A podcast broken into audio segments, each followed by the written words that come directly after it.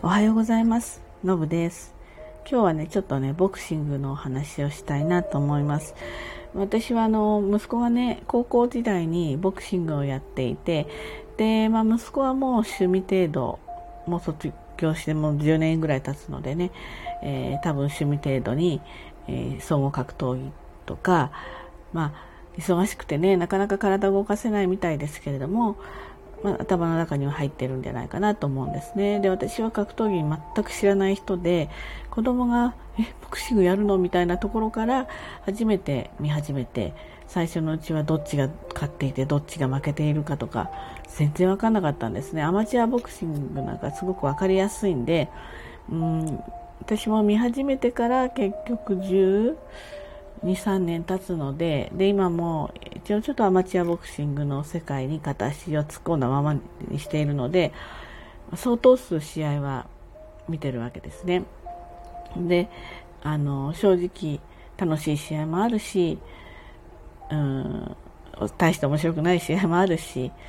で、どちらかというと私の場合はアマプロよりアマチュアのボクシングのが好きなんですけれども、でも、その私が関わっているところのボクシング部にいた子たちがプロになって活躍してたりするんでねプロの試合も見に行ったりはしますけれどもやっぱり知ってる子が出てくると楽しいのときっちりアマチュアでボクシングやってきた子っていうのはプロになってもすごくボクシングが綺麗なんですね。なんて言うんですかね殴り合いみたいな感じというよりももっと巧妙でもっと精度が高くてすごく考えられてるボクシングなんですよ。ですのでこの俗に言うちょっと野蛮なね殴り合い的な感じじゃないんですよ試合として。非常にスポーツとして確立してる感じがするんですねですので、えー、そういう子たちの基本がきっちりした子たちのあの試合は好きです。ですので、うちの息子同期なんだけれども、同じ、えー、神奈川県で、まあ仲いいんですけどね、やっていた井上尚弥選手なんかも、もう高1の時から、まあ、見てますけれども、やっぱり非常にきっちりとしたいいボクシングをね、してました。あ、の人はも、う、もともと持つセンスと、本人の努力と、あとやっぱお父様の研究ですよね。指導していく上でやっぱり綿密に研究してあの指導されていたので当初から。まあなるべくしてね今のような強さになったのかなって思います。だから非常にああいう試合を見ているとあの気持ちよくて、えー、もちろん強いっていうのもあるけれどもボクシングとして非常にこう繊細な部分と力強い部分とスピードとみたいなのが兼ね備わっているんでねあの楽しいです。でねこの間そのまあやっぱりプロの試合を見に行ったんですよ。であの今のこういうご時世なので基本的には、えー、リングサイドにいるセコンドサブセコンドしか声を出しちゃいけないので観客席の方では拍手のみの応援になってるんですね、まあ、たまにルール守ってない人もいますけれども。だけれどもねあのこう打ち合いになるじゃないですか。打ち合いになってあのパパンパパンパパンっていう打ち合いじゃなくて本当にガガチンコの打ち合いになるシーンっていうのがやっぱり一試合の中に何回かあるんですよ。そうするとねあの声を出すつもりじゃなくてもうわーってなっちゃうわけです。見てる方として。やっぱり興奮していく。で集中して見てるんですね。リング会場ってテレビと違ってあのリングサイドの人たちはいいんだけれども会場が広いからあの遠い方の席の人たちはもう凝視して見てないとどういう展開になったのかがよくわからないんですよね。ですのですごくこう集中して見ているのでこう応援しちゃ声出ししちゃいけないみたいなもの頭の隅にありながらも本能でちょっと声が出てしまう時があるんですよ。そうすると打ち合いの時にはそういったあの本能で出ている皆さんの「おお!」っていう声がこう集合体になってすごくこうなんていうかこう声が揃うんですね。わーってなるんですよ。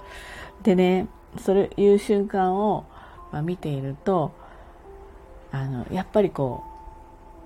う、血がたぎるっていうのかな。やっぱ興奮するわけなんですね。格闘技はまそういうところが良さなんでしょうけれども、そうするとね、あのー、これすごくこう、なんていうかな、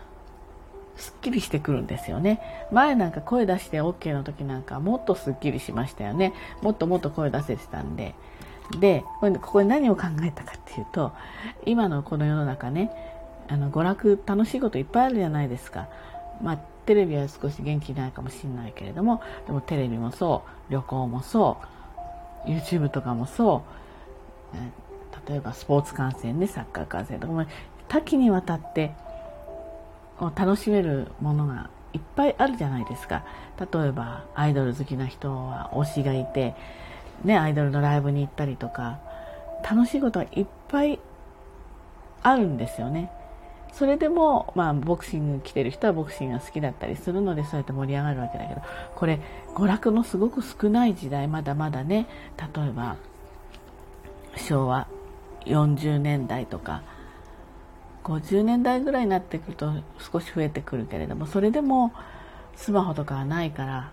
えー、楽しみたいと思ったらその現場に行かないと楽しめない。テレビの前に行かないと楽しめない。っていうことなんですよね。今だったら、えー、スマホ一つでちょっとお笑い見たいなと思ったら YouTube とかでも見られるけれどもいろんなネットフリックスとかいろいろとありますけどね。そうやって現場に行かないとそういう臨場感的なこう興奮するような場面に出くわさないわけですよね。なのでやっぱりこういうね昔からボクシングとかも古い競技ですからね例えば一流の選手なんかが試合するとなると電気屋さんにあるテレビに人が群がり見てたりするわけじゃないですか。でおってこう応援してるね、選手が優勢にことをあの進めていったらそれはそれで興奮するしね。だから楽しみの少ない時代ならなおさらああいった血がたぎるような戦いっていうんですかね。これにこう心を躍らせるっていう人たちが多かったっていうのはすごくこう納得するというか理解できるというかそんな感覚をねあのボクシングの試合を見に行くたびに思うわけですね。これはだから他の競技も同じだと思います。でボクシングは一応興行ではあるんだけれどもガチな勝負なんですよね。これね。そこもちょっと面白いところですかね。なんで以前はそのヒール役みたいな人人たちもいましたけど亀田みたいなあのご一家みたいないましたけれども今はもっとこうスポーツにちゃんとなっているので、えっと、でそのヒール対なんとかっていう戦いは私にはあまり面白みがないっていうのかな。あのまあ、プロレスとかもねそういう感じですまたそれが楽しいって方もいらっしゃると思うんだけど私は、ま、そういうところは自分の楽しさの一つには入ってこないのでガチな勝負を見られるっていうのが非常に楽しいところかなと思いますね。だから例えば井上尚弥選手みたいなあんな強い選手でももう早々にね、えー、勝負が決まっちゃう時は大丈夫なんだけれどもそれでも彼でも 10, 10ラウンド以上やることもあるわけですよ。そうするとボクシングって一発でダウンがあるんですよね。ですので、そこまでコツコツコツコツラウンドごとの勝利を重ねていった。例えば10ラウンドあったとしたら、9ラウンド目まで、あの、きちんとこう優勢に、あれを1ラウンドごとに勝敗がつついていく。そういうジャッジになりますから、9ラウンド目までコツコツちゃんと優勢に試合を運んできた。で、だけれども10、10ラウンド目に一発入り、一発ダウンではあの試合終了にならないんだけれどもそれが少しこうもう完全に入ってしまってリングにちょっと倒れてしまうみたいな感じになると